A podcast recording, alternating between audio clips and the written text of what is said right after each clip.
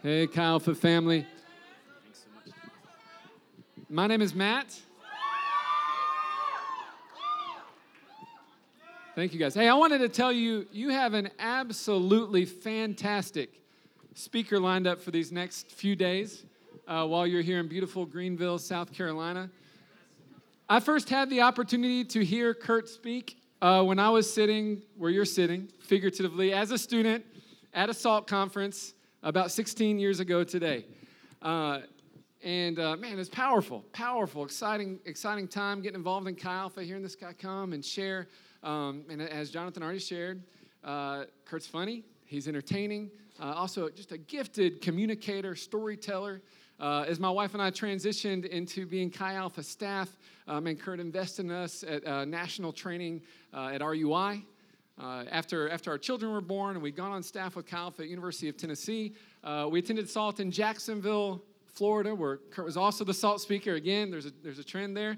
Um, and our six-month old daughter Hannah became like a, a sermon illustration prop uh, right there on the on the stage to illustrate a, a point about the vulnerability of Jesus coming as a baby. Um, and so, if you're a baby here tonight, if you're an infant and you think there's no way they're going to have me get up on that stage, I want to be so sure. Anything can happen at Southeast SALT. Amen.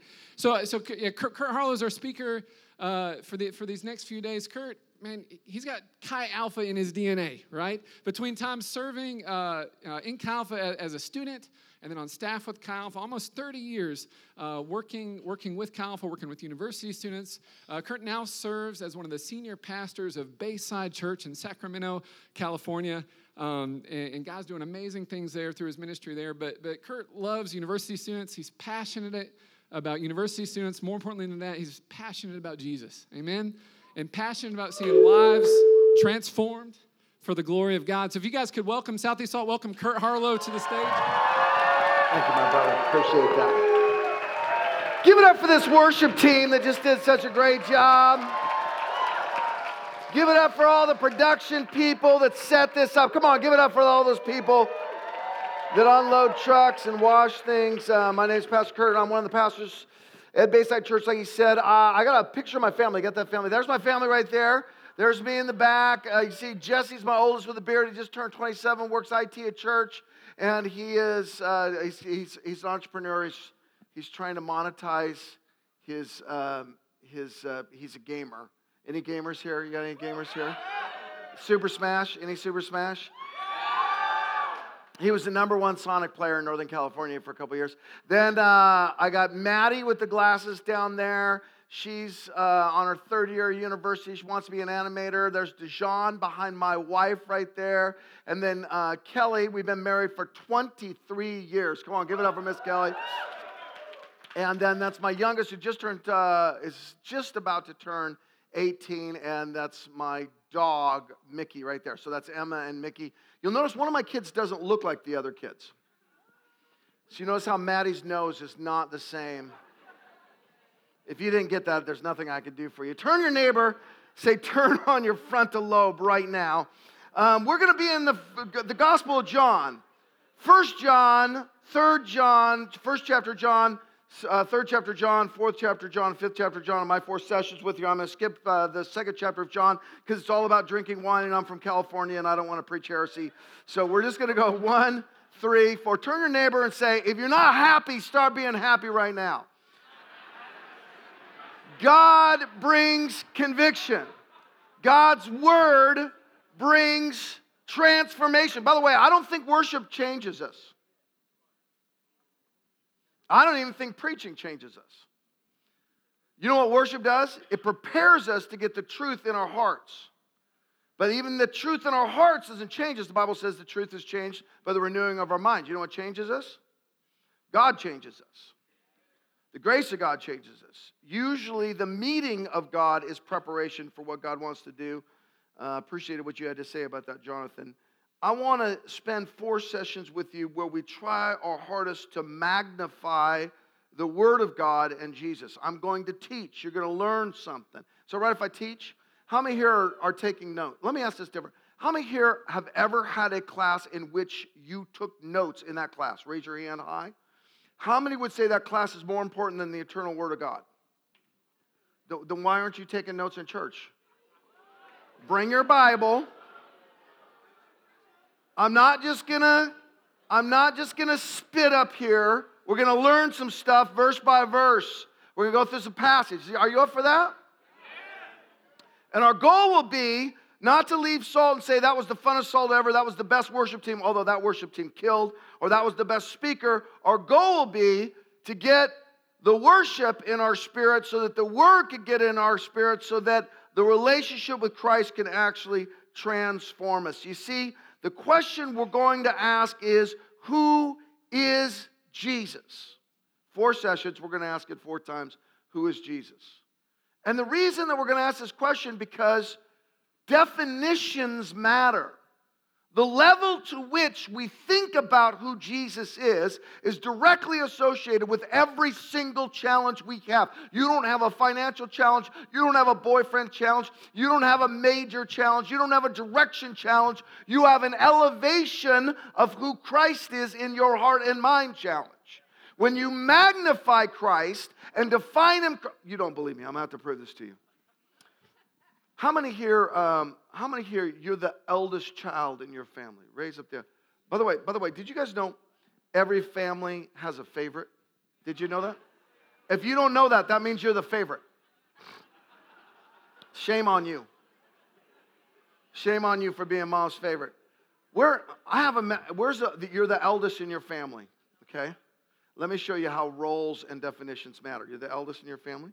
I got a message from Jesus for every, raise your hand again, where are you, eldest? I got a message directly from Jesus for all of you that are the eldest in your family. You're not the boss of me. I got a mom, I got, you're not the boss of me. Where's the youngest? Raise your hand and you're the youngest. So proud of yourselves. Woo, we're here, we're here, we made it. I'm here. Raise your hand, the youngest. I got a message from Jesus for you. Look at me, look at me, right in the eye. You get away with too much. By the time you came around, you were barely raised, son. By the time you got here, mom and dad were so tired, dad slept through your childhood on the couch with a remote control on his chest. Oh, go ahead, go, go with them, I don't care. You got away with too much. Where's my middles? Everyone in the middle, raise your hand. Okay, I got a message from Jesus, middles. I got a message from Jesus. Look at me. Here's my message from Jesus. God knows your name.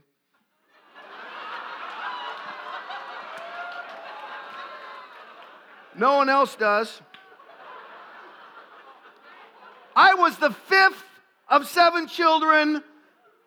Leslie was my oldest sister. I call her the alternative mom. Then we got Carrie, Chris, Craig, Kurt. My name growing up was Carrie, Chris, Craig, Kurt.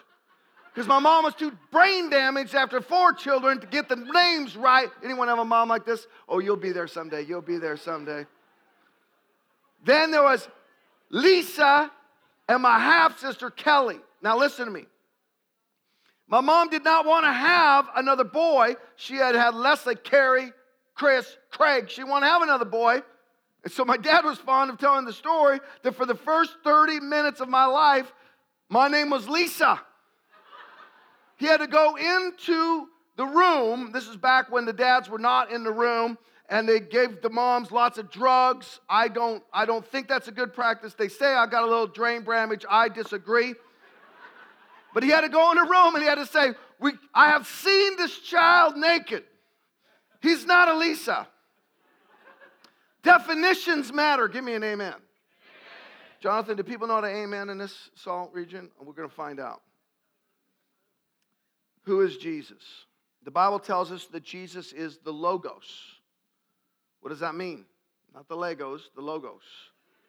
What does that mean? Okay, let's back up and just look at all four of the Gospels real quick. We got to get context. Turn to your neighbor and say context. If you ever hear someone preach and they don't give you context, they're not preaching right. Context is important. We have four Gospels. There's Matthew, Mark, Luke, and John. Go ahead and put those four Gospels up for me. Matthew, Mark, Luke, and John. There's a portrait in each one, and there's a portrait and theme and aim. This is a gross oversimplification, but stay with me. Matthew is written to Jewish people, and the idea is the mighty king of prophecy that has come. Mark is written to the Romans, and the idea is the humble servant. Luke is written the Son of Man. Oh, no, no, you put them up too early. You put them up too early, my friend. I'm sorry. Let me give you, yeah, there you go. Back there. We'll pretend you didn't see them. Let me give you the modern version. Matthew is the History Channel. Mark is Headline News, and Luke is C S I Jerusalem. They're written to the Jews, the Romans, and the Greeks, right? Okay, let me ask you. What, what is John? It's This Is Us. You guys watch the show This Is Us? See, Matthew is the Old Testament prophecies. Mark is the shortest one. Luke is the most technical and the longest one. Luke is the one who says that Jesus was raised bodily. How many, how many watch the This Is Us show? Insert your favorite soap opera, that because John is the soap opera gospel. John is the gospel where there is drama and people are not liking each other and there's chairs being thrown. John is full Jerry Springer. That's an old reference. See, the first three accounts start with events.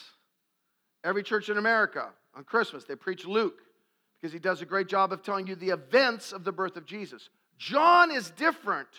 John is for everyone, and what's happening since John is the fourth gospel written, it's the later gospel written, and the gospel is effectively working among multiple communities. It's, it's doing what the gospel always does. It's breaking down walls between race and class and peoples, and so many different types of people are actually responding to the gospel by the time that John writes down his account. John understands that he doesn't need to tell us about the events as much as he needs to tell us who is Jesus. The other Gospels start with events. John starts with definitions. It's a declaration of incarnation. John one, one through thirteen. If you got your Bibles, please bring your Bibles when you come to church. I don't care if there are e-Bibles or hard copy, but you bring your Bible. If you got that, read with me John one. I'll put it on the screen too. John one, one through thirteen. Here we go. You still with me? Give me an amen. In the beginning was the Word, and the Word was with God, and the Word was God. If you're a Hebrew and you're writing and you repeat things, why are you repeating them? That's their explanation point. There's no periods or punctuation in any of this Greek. If you, when you repeat things, that's your explanation point. That's your all caps. Circle the word word three times. I want you to circle it, underline it. If you got a highlighter, use two colors and draw a unicorn next to it. That's how important it is. In the beginning was the Word, and the Word was God, and the Word, uh, the Word was with God, and the Word was God. He was with God in the beginning. Through him all things were made. Without him nothing was made that has been made. In him was life, and that life was the light of all mankind. Verse five. The light shines in the darkness. Someone tell me where the Bible says that the light shined in the darkness. Genesis one, one.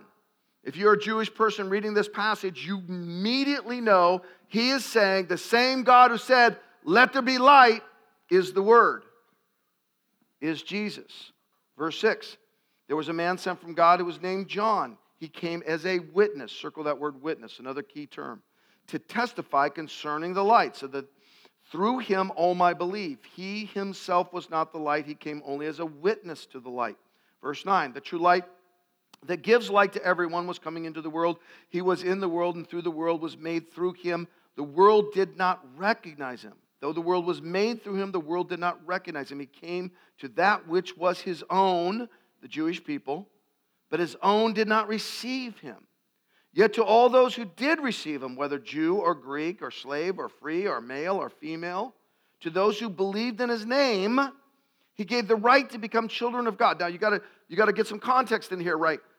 The right to become the children of God. If you are a Jewish thinker in the century before Jesus came on earth, what you felt was you got to go to heaven because of two things. You had the right parents and you obeyed the law. The way to get to heaven is having the right parents. I have Jewish parents and I obeyed the Hebrew God's laws. That's how you got into heaven. John is saying, no, it's not your lineage. It's not your D N A that gets you into heaven. It's your faith.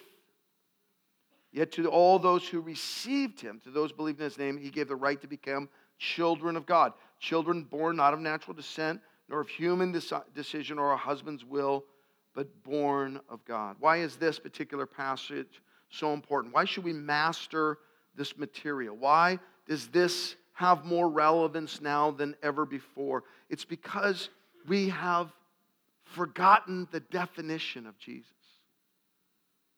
We, we, to Jonathan's point a minute ago, we preach for emotions and ignore content. What was that last song that we worshiped in? What was that last song? What's that called, that last song? It's, um, that's, that's one of the few songs we sing where I look at that song and go, there's great content in that song. You, open your ears to this. There's so many songs we're singing nowadays, we're singing to ourselves to comfort ourselves.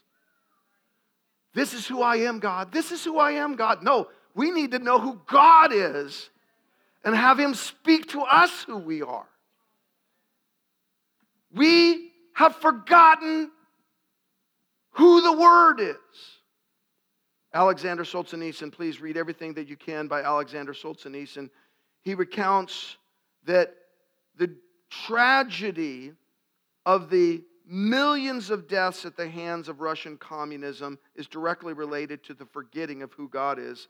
He writes this, more than half a century ago, while I was still a child, I recall hearing a number of older people offering this explanation for the great disasters that have befallen the Russian people. They said, men have forgotten God. That is why all of this has happened. If you look to the lack of civility in our culture, if you look at to the crassness, if you look to the increasing, dramatic, and I mean epidemic of anxiety, if we were to all lay our medicines out on the table today of what we're taking in this room as born-again believers that believe in the Word of God and believe that God liberates us, we would see that a significant amount of us are struggling with anxiety. And I don't say that to condemn you.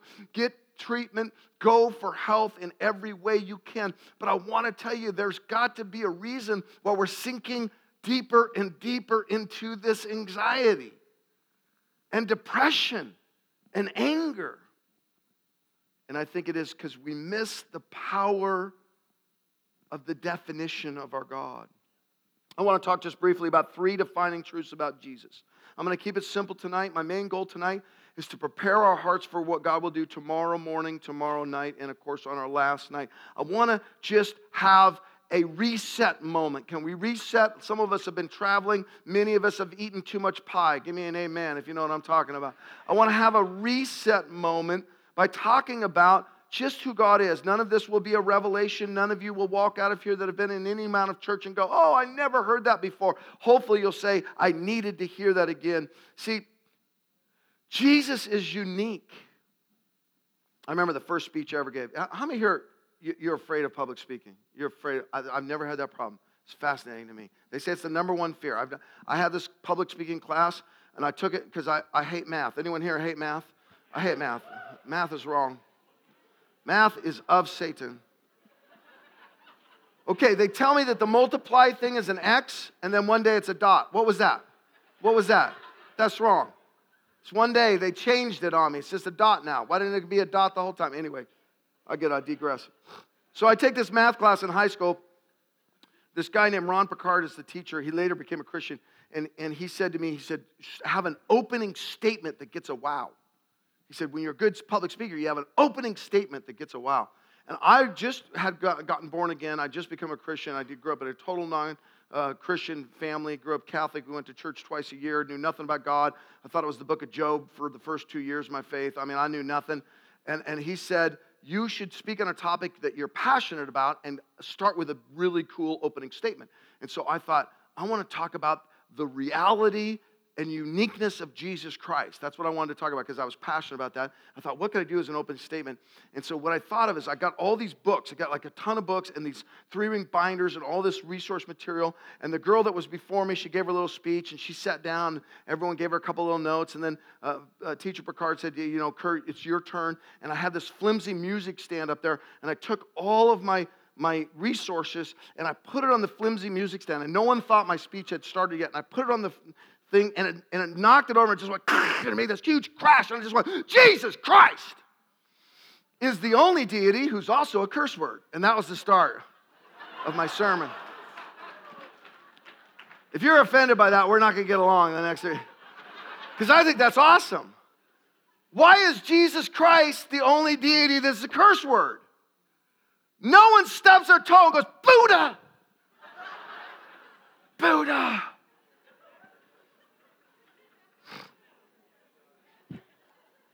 You know why it is? Because Jesus has come to mess with you. Jesus has come to disturb you. Jesus has come to take authority. Number one, here's the first thing you got to know about Jesus. Jesus is God. Jesus is God. It couldn't be more clearer from this passage.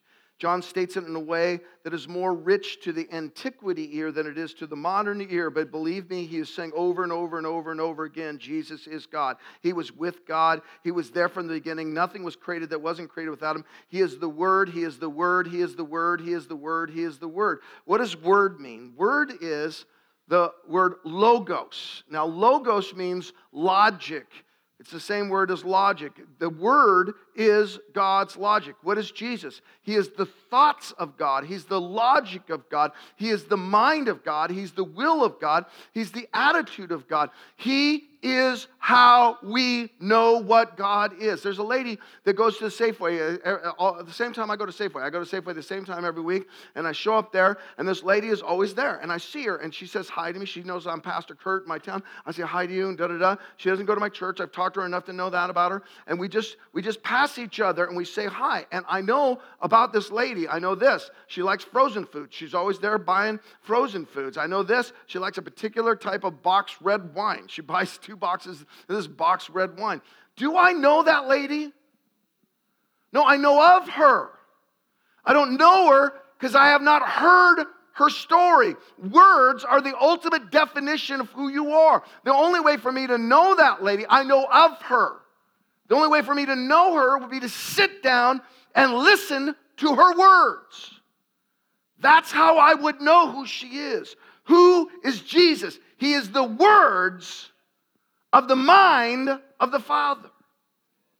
He is the logos of God, the logic of God, the argument of God. God never argues his existence in the Bible. There are not five proofs of God's existence in Genesis.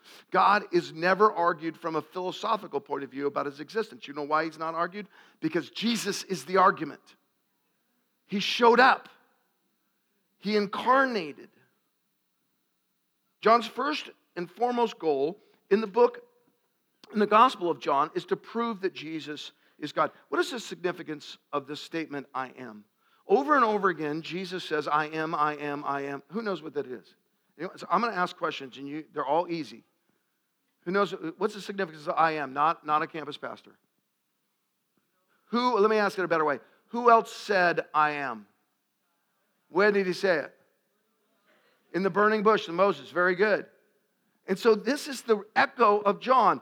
In John chapter six, thirty-five, I am, what? The bread of life. In eight, twelve, I am the light of the world. In ten, seven, I am the gate. In ten, eleven, I am the good shepherd. I am the resurrection and the life. That's chapter eleven, verse twenty-five. I am the way, the truth, and the life. That's fourteen, six. And I am the vine. By the way, you know why you can't stay holy? You know why you keep sinning that sin that you want, don't want to sin, but you keep doing it over again? Because you don't understand what it means that he is the vine. We're going to talk about that tomorrow morning. The first opposition to authentic Christianity is always to change, alter, edit, or lower the nature of Christ. The first step to all deliverance is to elevate and magnify. What is the purpose of worship? We magnify the Lord. What does it mean to magnify? We make him bigger. How big is your Jesus? At what level of power are you defining him? You know, uh, I like baseball. Any baseball fans around here? I like baseball, and uh, my team is the Giants, San Francisco Giants, and I like to go out and sit in the left field bleachers because they're the cheap bleachers, and I was a campus pastor for many years. That means I'm cheap. I'm thrifty. I'm a good steward. And I would sit out there in the left field bleachers, and they would serve these beers to people in the left field bleachers. They're just like giant beers. And there was this one guy there this day, and he had had two of these giant beers, and he was a he was a Giants fan, but but he was embarrassing everyone because he was out there sitting on his seat in left field. The left field bleachers is as far from the home plate as you can get. And every single pitch that went against us, he would yell. He'd get up and say, "You stinking stupid umpire! You got glasses at Walmart, Walmart glasses!" And he would just be arguing every single pitch.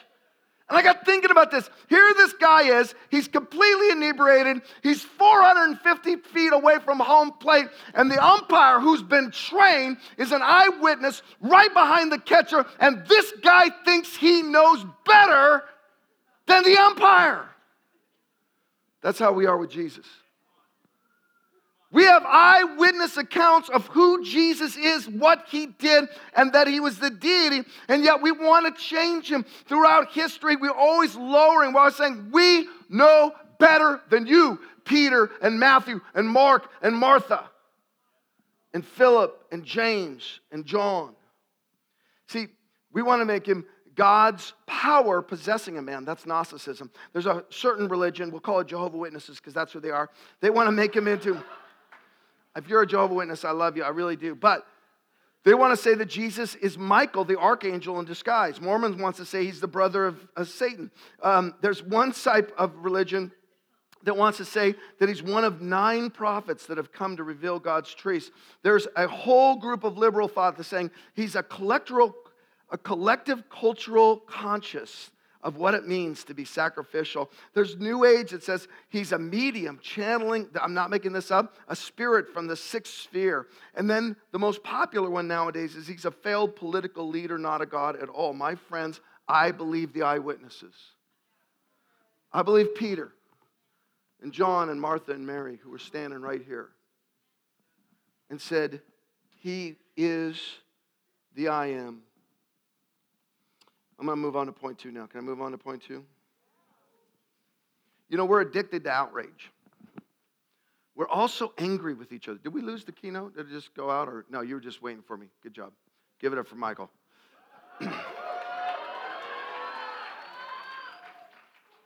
We are also mean nowadays. Social media is a part of it. But you know why we're mean? You know what I think we're really mean? We don't have enough hope.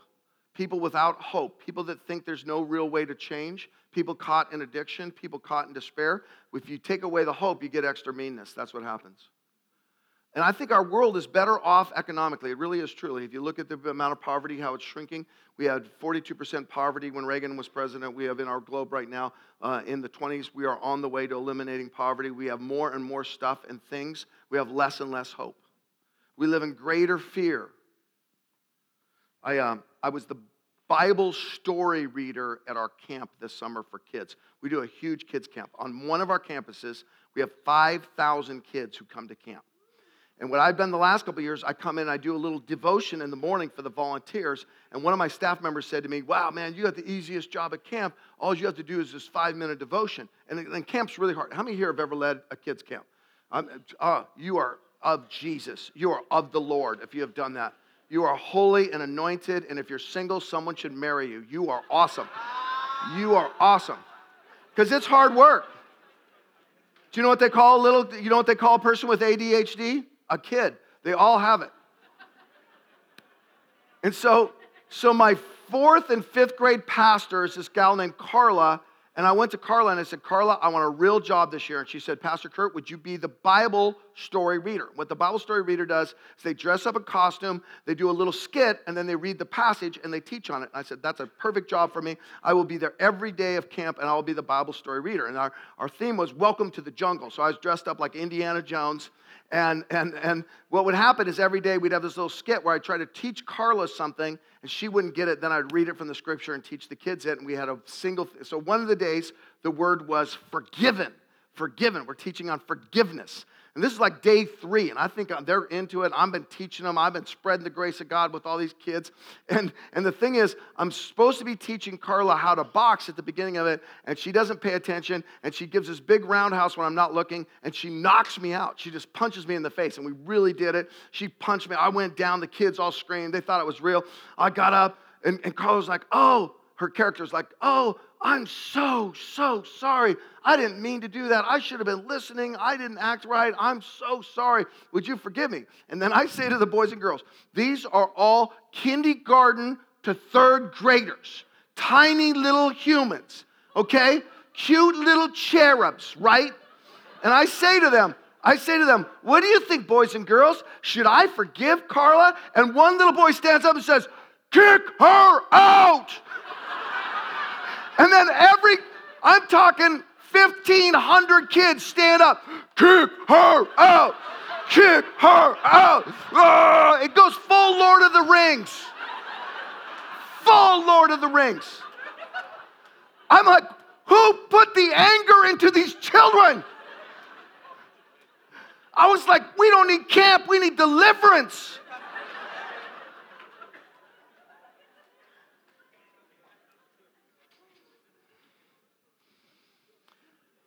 They have these laser tag things at camp. This kid just wails off and hits this other kid in laser. So I just take him aside. And uh, I said, why did you hit him? I don't know. I don't know.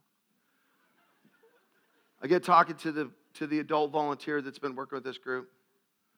Well, you know, um, his mom and dad divorced. His brother, his twin brother's in a different state. His twin brother in a different state. Every one of these kids, you start telling the story to them. Third grade, fourth grade, fifth grade, they've already gone through major disappointments, serious trials. Why do we have so much anger? Why such a lack of civility online? Number two, write it in. Jesus is God. Number two, Jesus is hope. Jesus is hope. There is no functioning without hope. If you do not believe that there is some sort of hopeful alternative in your future, if you don't believe that change can possibly happen, if you don't believe that transformation is a potential possibility in your life, you get meaner and more sick and more anxious and more depressed. Let's break this down because I want to look at this really clearly. Jesus is defined as hope by John so well. He says he came to defeat darkness. He's the light that defeats darkness. What does that mean? That means your life can have clarity. God doesn't reveal everything that you need to know about everything in the moment, of all the moments of your life, but he does bring clarity of direction to those who submit to him. He, the Bible says, makes paths straight. You're struggling with clarity in your life about what your next step is and who you should be and where you should go. You need to get a hold of the hope of Christ. God's not hiding his will from you. Had a friend who was struggling with his direction in life. We had lunch a couple weeks ago.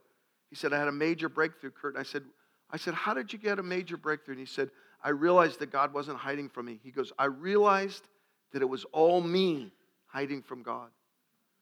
And when I realized that, I got clarity. He came to defeat doubt. He comes that we might believe, the Bible says. That's certainty.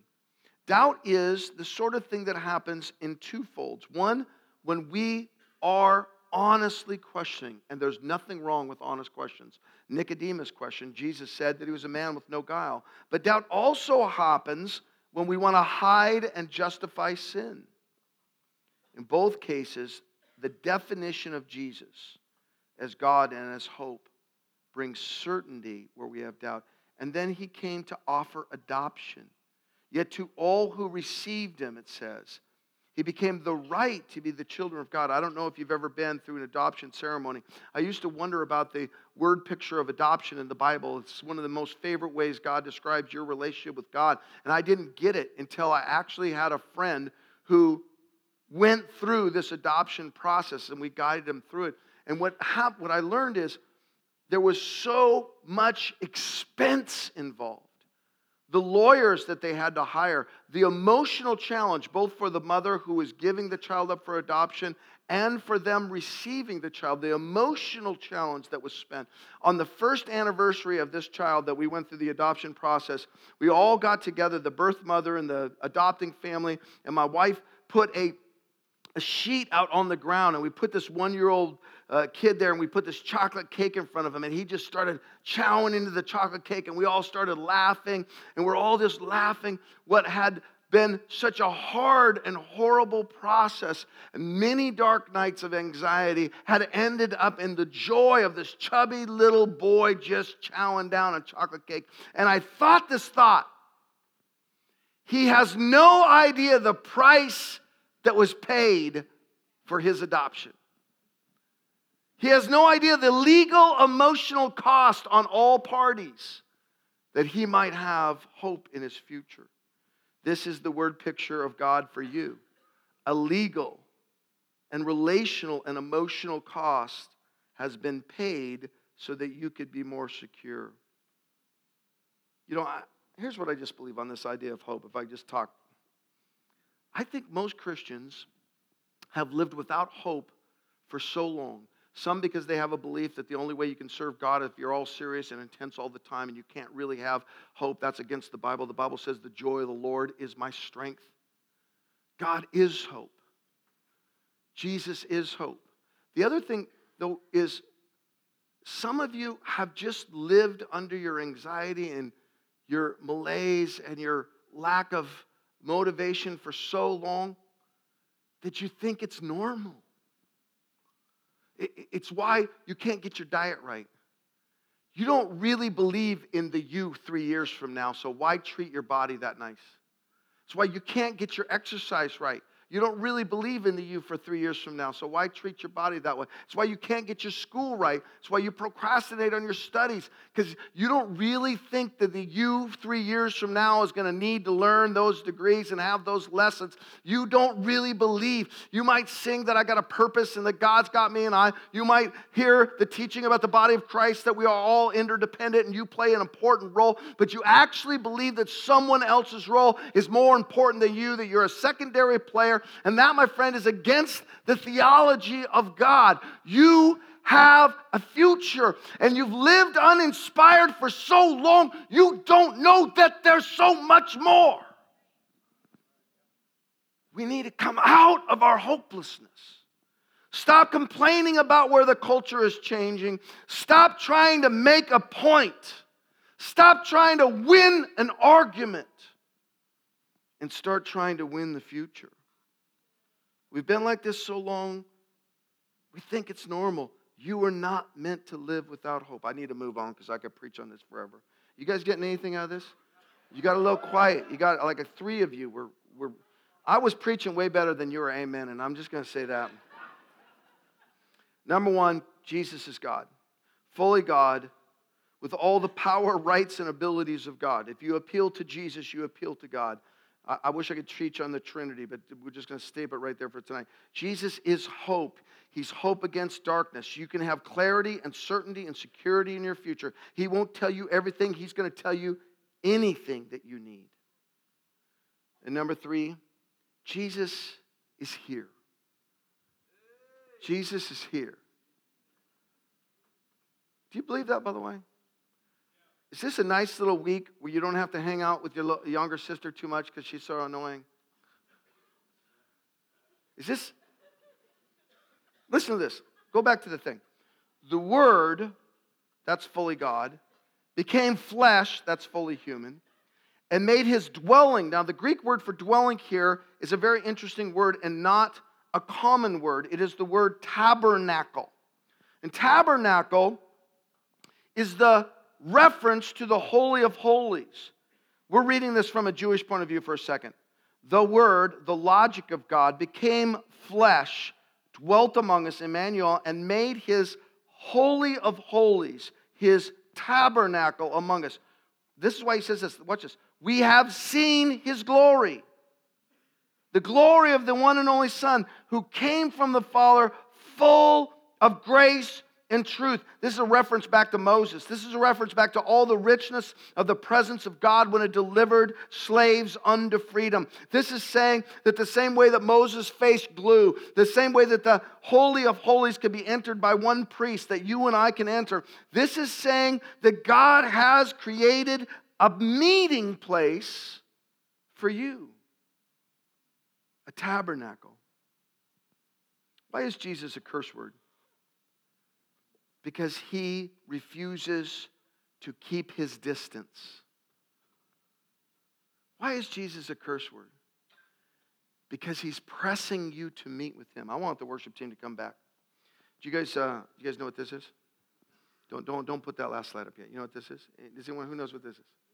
It's the do not disturb. It says, it's so polite. It says, by the way, this hotel's awesome. Amen? It's so polite. It says, presently occupied. So, um, so you know, I like you like going to a hotel. I love going to a hotel. You like who likes going to a hotel? When you go, I like going to a hotel because I like pretending I'm rich. You like it? Some of you might be rich. I'm not rich.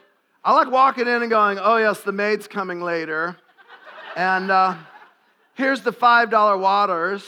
We'll go to C V S and get some one dollar ones later. But there's some five dollar ones if we want them. And then I like to go into bed and go and feel it and go, oh, yeah, that matched that. Mm-hmm. I, the thread count on those sheets. Oh, and then you go in the bathroom, right? And like like this hotel doesn't have, a lot of times they have like, oh, it's the jacuzzi in the tub. And then a separate shower, just in case six people want to shower at once, which is not godly, but it's nice to have. And then you, you're like, yeah, I said it. I'm going to say some other things. And then you're like, ooh, free lotion. And then you're just doing this, right? That. Who stole the Who stole the Colgate from your from your roommates? Come on, did you get Did you get it? My, my, mine had a little free Colgate in there, and I took it, put it right in the thing right there. Because I'm cheap. You're cheap too, aren't you? You guys want to get rid of this table? You can get rid of this table. Just get rid of all this. But you know the best thing about a hotel room, the best thing about a hotel room is the door hanger. Just think, go ahead, put that slide up. Just think, like I went to a hotel and had both these door hangers. Do not disturb, right? And then it had, please clean my room. Have you ever seen that one? Oh, that's from Jesus, that one. Just think if you could take those home into your real life. You just think, how many here you got a roommate? This is not quite right. You just, you just, you could just go into the kitchen and put that on the kitchen door. Let's, I'm gonna be here in the kitchen, and I'm gonna eat whatever I want in this kitchen, whether I bought it or not. Do not disturb. How many? You ever been around someone that talks too loud while you're trying to study? You're trying to, you're figuring out organic chemistry, and they're in another room just going, ah, ah, ah, and he's like, no, do not disturb. Would you like to? I would like to take that sign, not just hang it on my door, but just hang it on people's collar. You can you do that like? You get a do not disturb. Yeah, all day, do not disturb. But the one I really want is please clean this room. I want please clean this room. Come on, worship team, are you with me? I want please clean this room. I want to get to my bed at night, throw the stuff off, three scrubs with the bread, go and like that. Get up, total mess, filthy, hang that on there, come back, fold it close. Give me an amen if you're with me. I want to please clean my room pass. You know, just as much as we've got this please clean my room and this do not disturb, every one of us has those two signs with God. Every one of us has got those two signs with God. Every one of us has got the please do not disturb. God, I don't really want to actually think about whether or not this is my future. I don't really want to think about whether or not you approve of this relationship. I don't really want to get into my issues with what I seen on the screen the other night on my phone. I don't want to really talk about my anxiety and depression. God, be that safe Jesus. Be that lambing Jesus. I'm, I'm, I'm going to give you that do not disturb. God, I would like to come out of this a little bit happier and a little bit encouraged, but please do not disturb. But the problem with that is If you give them the do not disturb, you never clean the house. You never clean the house. Here's my challenge to you, this salt. You going to give them the do not disturb or the please clean this room? You're going to give them the it's too late in my education for you to speak. Are you going to give them the I actually have let my hurts define who I am, so if you healed those hurts, I wouldn't be that person anymore, and I kind of am afraid of what I would be. Is there anyone knows what I'm talking about with this? Are you going to give them the do not disturb or the please clean this room? Here's the problem. You give him the please clean this room, he's going to clean it when he wants to clean it. He's not going to go on your schedule. And he's going to clean some things that you didn't even, you shoved it under the bed so long ago. You think the bed needs to be made up. He wants to throw the mattress out. Here's my question. And I'm not going to bow your heads and raise your hands. I'm just going to say this. Here's what we're going to do. We're just going to spend some time praying. If you sincerely and truly want to get to the please clean my room level, if you are laying down your do not disturb card and handing Jesus your please clean the room card, if you're saying, Jesus, be all of the God you want to be in me, and do whatever you need to give me real hope, not a fake feeling that lasts for a minute, but something that translates into my life. I believe you're here, and I give you the please clean the room. If that's you, stand up, get out of your chair, and find some place to pray right around this altar. Don't do it because anyone else is doing it. It doesn't work that way. Doesn't matter what part of the room you go to, give yourself a little elbow room. It's the position of your heart, not the position of your body. It's a deliberate decision. He'll never enter in without your permission. He didn't come into your life when you asked him the first time that way. He's not going to clean the room this time unless you invite him in there. But when you do invite him, fully invite him. Right now, you don't need my leadership. Just begin to pray to him right now. Say, God, I need you to come and do a deeper work, something beyond emotions, something that renews my mind, something that gets in my spirit, something lasting. God, I don't have a timetable. I don't have an agenda. I have me. And I give you me.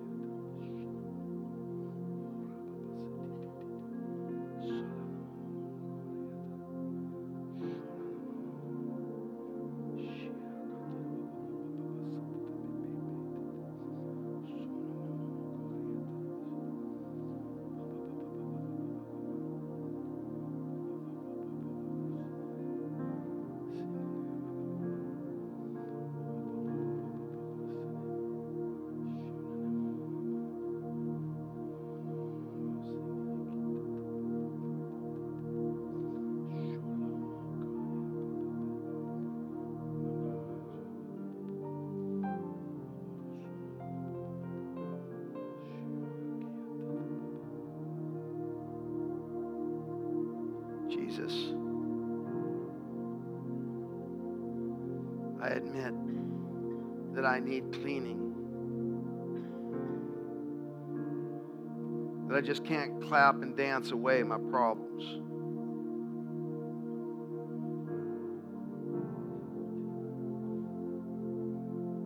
Jesus, I admit I need cleaning.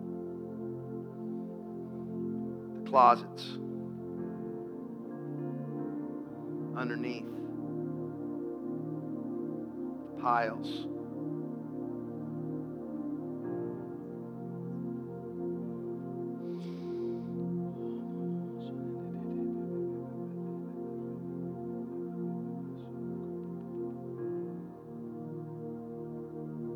Recalibrate, redirect, restart, renew, reboot. I yield to you,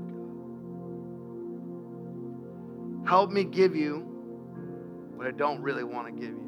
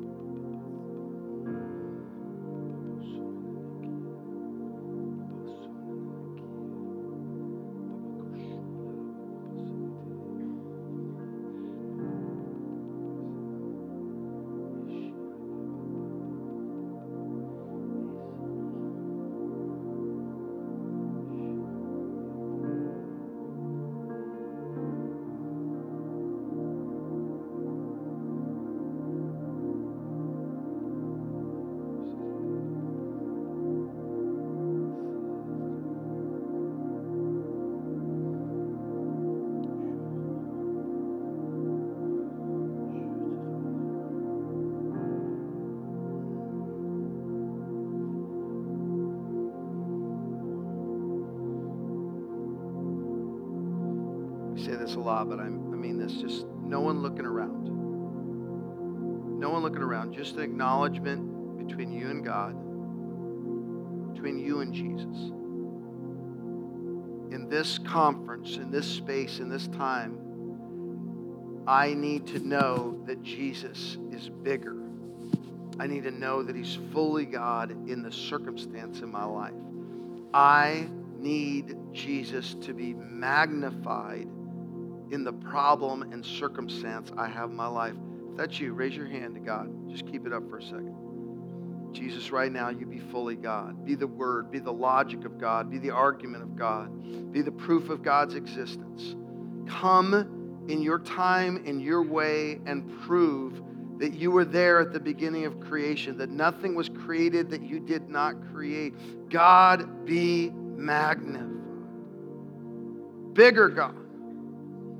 God, I pray for each and every hand that's up, that you would expand the faith that you have the power to change the circumstance. You need hope in your life. Put your hand down. You need hope in your life. You need to overcome a battle with anxiety, depression, malaise, apathy. You need to believe that there's something better in your future. You need to see the clarity and the certainty that God has, holds the future. You need to believe that he came that you might have a future. If that's you, raise your hand right now. No one looking around. I want you to raise it to God. Say, God, I'm admitting with this hand that I am not as inspired and encouraged as you want me to be. The joy of the Lord has not been present with me. Father God, we pray, come against that sense in our world of cynicism, of anger, that nothing can change. We give you this time to renew in us the hope of glory, God. God, we're not talking about an emotional experience. We're talking about something that resides in us, that we carry with us. We're talking about where our eyes are pointed at. We're talking about the energy in our step. Father God,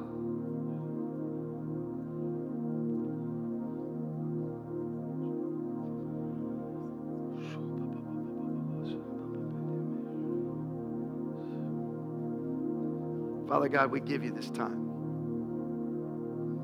Define yourself. Define your son. Let your spirit move. Be the God that is with us, filling us with hope. We pray it in Jesus' name.